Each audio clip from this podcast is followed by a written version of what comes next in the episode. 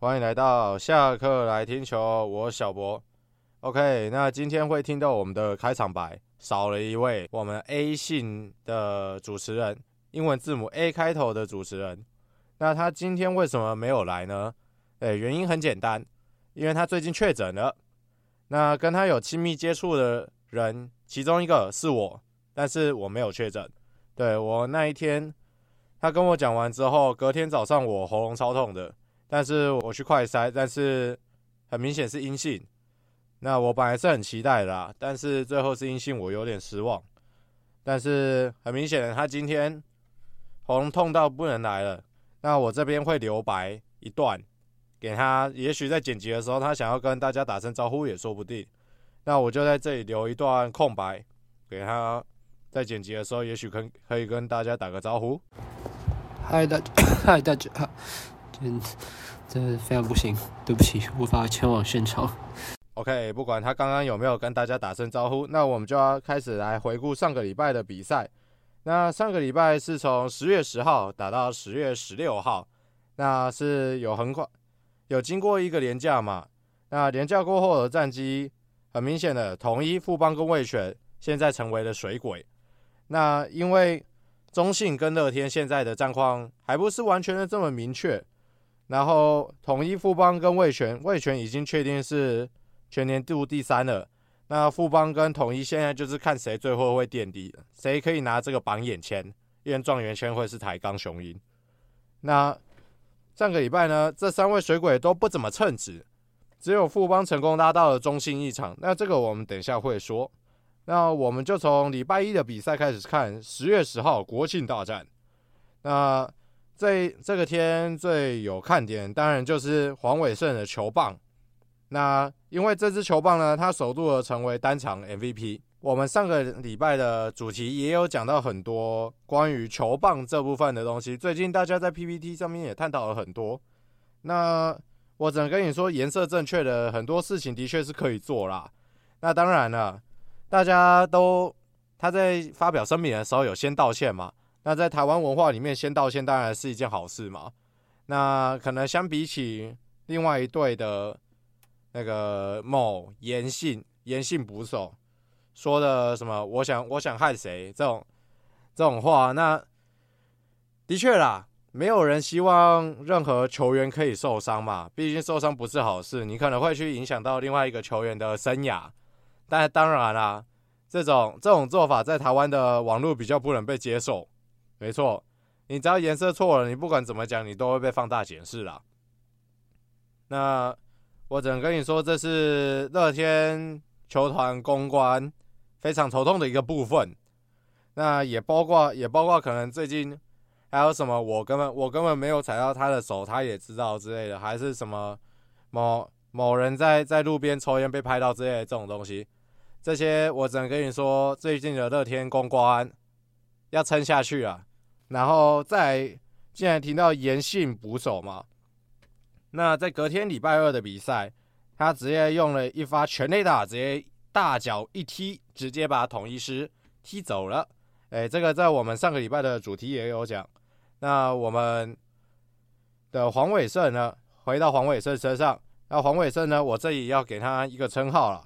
就是台湾爆爆王，那爆爆王这个游戏呢，也许有些观众小时候有玩过，那就是会在那种一格一格一格一格一格的那种地地图上面，然后中间会有通道，然后你就可以放炸弹去炸那个通道，然后有人假如走到那个通道上面的话，就会被炸死嘛，对不对？那黄伟胜的球棒就有点类似爆爆王的这个炸弹，那直接可能有人踩到。有人踩到他的话，他就死了。对，那我给他的一个称号叫做“台湾爆爆王”。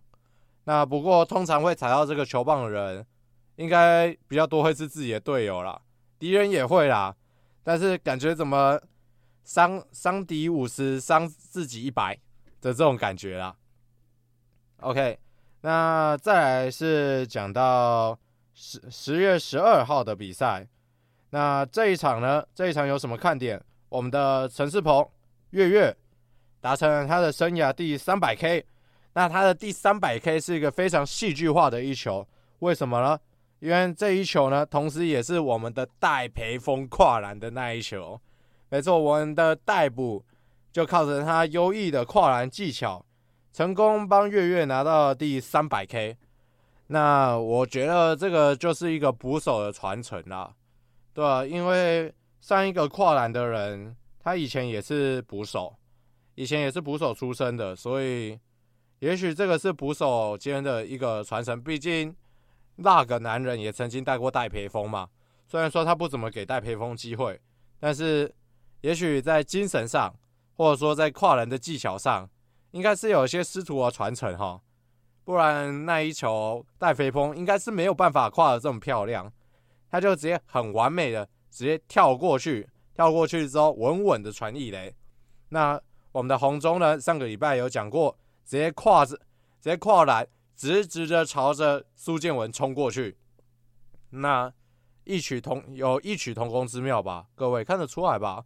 一个是把球传过去之精准，一个是朝着主审冲过去之精准。很直接的就直接冲到苏建文，这不是一件非常容易的事情。当然了，那逮捕这一球好险是没有踩到，毕竟戴培峰是富邦悍将这几年来一直想要极力培养的一个捕手嘛。那当然也有可能是我们未来国家队的新一代捕手。那我觉得戴培峰也许可以多练练跨栏的技巧，因为。栏跨多了，也许也有一天你也可以当上总教练。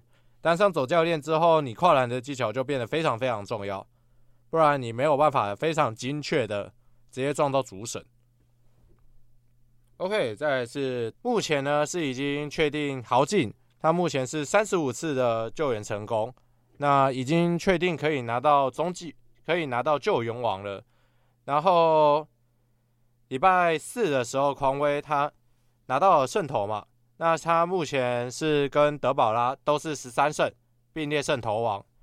那目前为止非常明确的奖项，就是已经几乎可以确定他可以拿到这个奖的几位选手，一个是豪进嘛，他的救援王，然后另外一个是陈宇勋，中继王。目前的数字来看的话，应该是也没有人可以追上来了。然后再来是。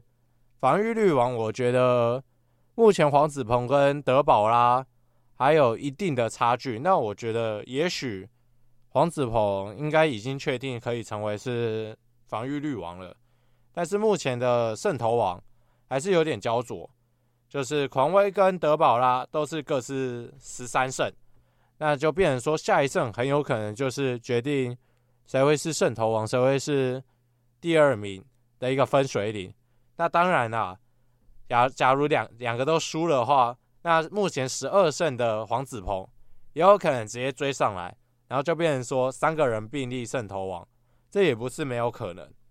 然后呢，再来是谈到我们兄弟的吴哲源，那吴哲源呢，在这个礼拜呢，已经成功的又再拿到了一场胜投，那他目前已经十一连胜了，然后。目前这个十一连胜已经是中信兄弟史上的最多最多投手连胜的记录，他现在是刷新了记录。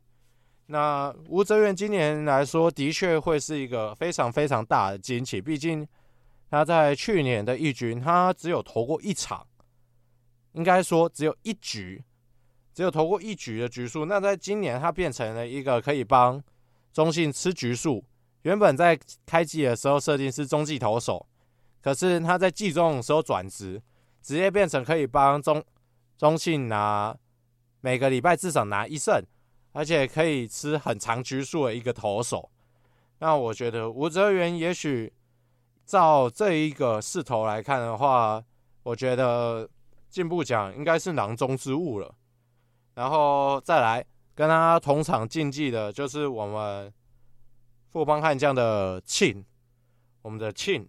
竟然拿到了他第十二败，那这对我来说是件相当悲伤的一件事情。对，因为他现在的战绩是四胜十二败，但是没关系，没关系。我知道我们的庆他这个他这个球技他只是遇到一点低潮，那我们的庆依旧是我们中华队的不动王牌，他只是第一局可能会比较容易失分而已，但是之后的局数他都是可以打得非常好的，他都可以直接把对手直接 KO 掉。但是我们的庆依旧在这一天拿下我们的第十二败，那我心里是非常非常的难过，很难有任何的词语可以去形容我的苦痛。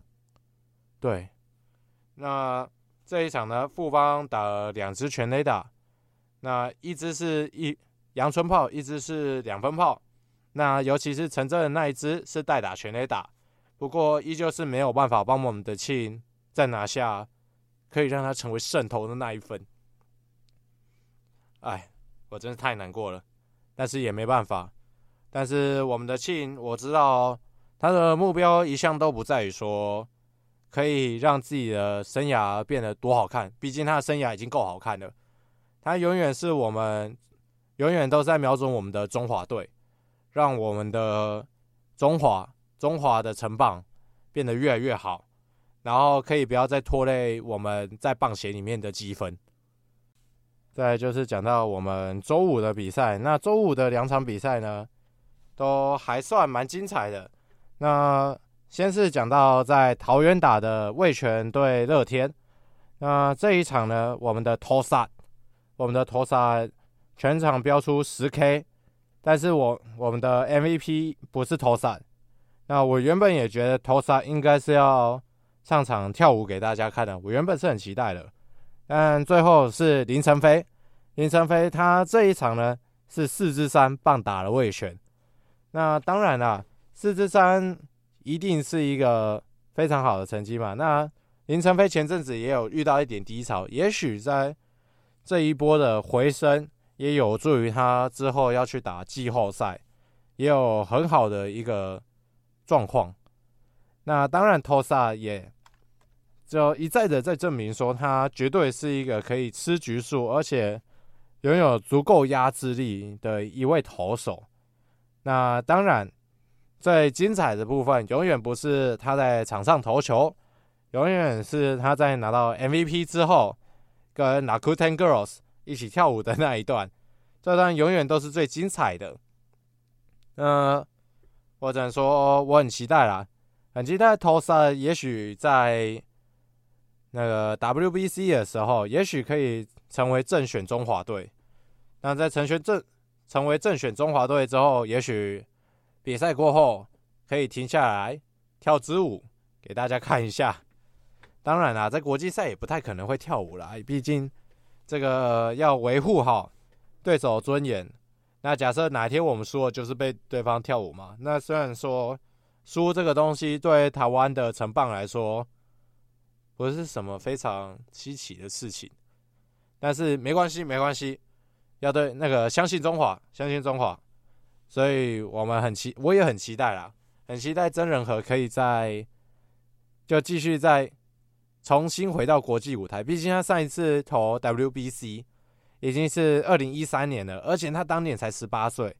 那现在他已经经过了美国美国的洗礼了嘛？那也许这一次他回来投，会投出一个不一样的成绩也说不定。然后再来是讲到礼拜五的另外一场比赛。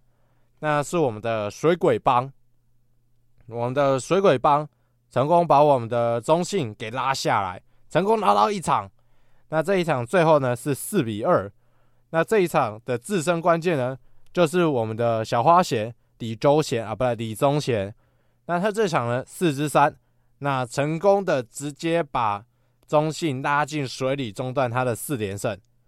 OK 啦，我们都知道有些人。嚣张太久，还是要给他一点教训的嘛。那这个教训呢，很明显的，之后我们的中信兄弟把它发泄在我们统一狮上面。但是没关系，没关系。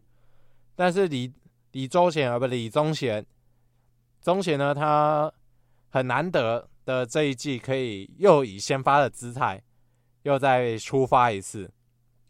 那我只能说。王拔不可能站着游击一辈子，不可能，因为王拔毕竟已经是一个高龄三十八岁的一个老将了。那李宗贤现在也还是当打之年，说实话，我觉得应应该要给李宗贤更多的时间去建立信心，然后让他可以真的站稳这个位置。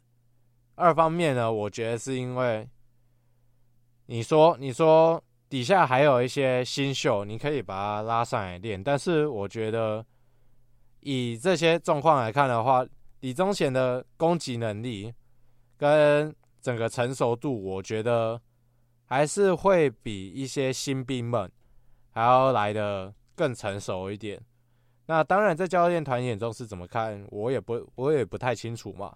但我觉得要让李宗贤再上来再顶替个起码两到三年，我觉得还是很必要的一件事情。毕竟你要有时间去练新的选手，那老将不可能一直站着这个位置嘛，他不可能在那边站一辈子。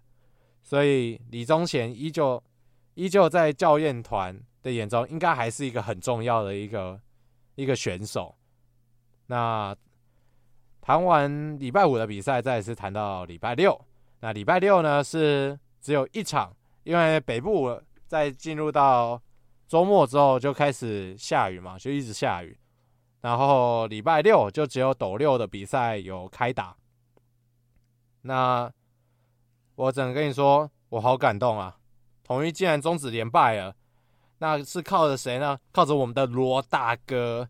我罗大哥他投六局九 K 零失分，那这那虽然说之后被中继投手丢了一分，但没关系。我们的只要有我们的罗大哥在，我告诉你，我们统一就是稳的。那罗大哥这一季已经是九胜一败了，那他也许有办法在这个礼拜，也就是十月十七到二十三号。这段时间里面，也许有机会可以去挑战第十胜。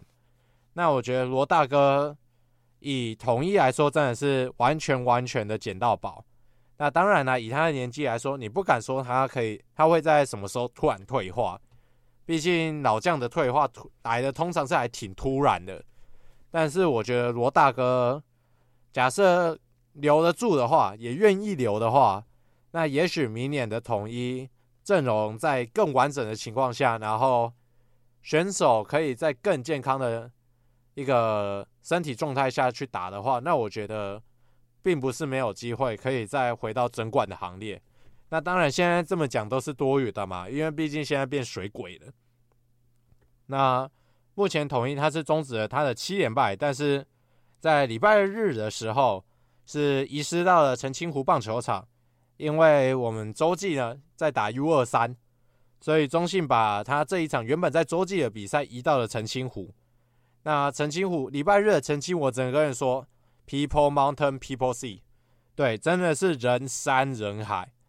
那在高雄唯二可以对抗的势力就是兄弟对统一，这个是高雄最多的两一两个两队，球迷最多的两队。那当然了，现在加了一个台钢雄鹰，也许这两队的一些支持者会跑过去。那尤其是兄弟那边的嘛，兄弟那边的球迷，说真的，以高雄人的角度来说，还真的挺多的。那也有可能会跑过去啊。那这这些不是重点。那礼拜日的比赛呢，中信呢，他是单场三支三雷安打，而且最后是靠着炸裂。陈子豪的逆转两分炮拿到了胜利，那最后是六比四呢击败了统一。那现在中信重新点亮了魔术数字，那现在魔术数字是 M 五，那非常有机会在这个礼拜就直接封王。那这个礼拜呢，我觉得只要跟周记、跟兄弟有关的比赛，应该是场场会爆满的。那。我只能说，兄弟好像没有在洲际封网过，是吧？也许可以在洲际封网一下，对不对？不要在别人那边封网嘛，这样这样别人多难看嘛，在洲际封网嘛。OK，那这个礼拜的内容差不多就到这边。那这个礼拜因为 U 二三开打了嘛，上个礼拜的时候 U 二三已经开打了，那目前已经打完，我录音的当下已经打完。三场比赛了，那四场比赛，四场比赛，口误了，四场比赛。那是赢了哥伦比亚嘛。那我只能跟你说，那个叫南美洲，对，我们的我们的南美洲的朋友送上了满满的一大锅粥。那当然了，我们的中华队也送上了我们的亚洲，对，单场也四支失误，四次失误，那有三次是在游击的杨俊祥。那大家都知道，统一的游击是有点毒的，所以这个表现我并不意外。那再来是打德国，那打德国呢，真的是意想不到的险胜，真的是意想不到，最后只有最后竟然是以这么小的分差去取得胜利，那我自己是蛮惊讶的。那也看得出来，这些欧洲国家的棒球的实力是有在提升中的。那再来是击败了强敌日本啊，那强日本呢，他这次大部分派的是社会人球队。意思就是什么？他们派上班族来跟我们打。那当然啦，台台湾这边也有派一些业余的嘛，那也都是上班族嘛。那也有派大专的球员跟一些二军的球员上来组一队。那我觉得的确看得出来，日本是一个一个不，就看得出来，日本是一个不管是业余还是职棒。都有一定实力啊，都有一定的实力可以跟其他国家去做抗衡。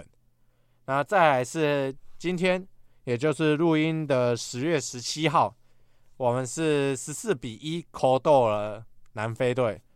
那大家都知道，南非队在 U 系列里面一向是我们的好朋友，就一直是可以给予我们相当大的温暖，然后给我们战机上的舒压。对，那现在中华队已经是四四杠零嘛，那再来就是要对上委内瑞拉，但是目前以现况来说的话，中华队已经高几率以第一的姿态进入超级循环赛，而且超级循环赛的战绩是会带入前面预赛的成绩的，所以这对中华队来说是个非常非常大的一个优势，可以可以很有机会进入到冠军赛。那我只能说，我们各位，我们的棒球的积分是有望了，我们有望提升我们的棒棒球的积分了。对，没错。那我只能说加油啦！毕竟我们 WBC 能帮我们加多少分数，我是一点都不期待。对，那这个礼拜呢，大家也可以继续好好的关注 U 二三的比赛。那同时，那。中职也已经进入到了最后阶段了，那到底谁能进去季后赛？应该在这个礼拜就会决定了。那大家也可以拭目以待，继续期待着接下来的比赛。OK，那我们今今天的节目大概就到这边了。那礼拜四的时候，也许我们的 A 开头的主持人就可以回归了。那大家也可以期待一下他的回归哈。OK，那我们今天的节目都到这边为止，我们下次再见，拜拜。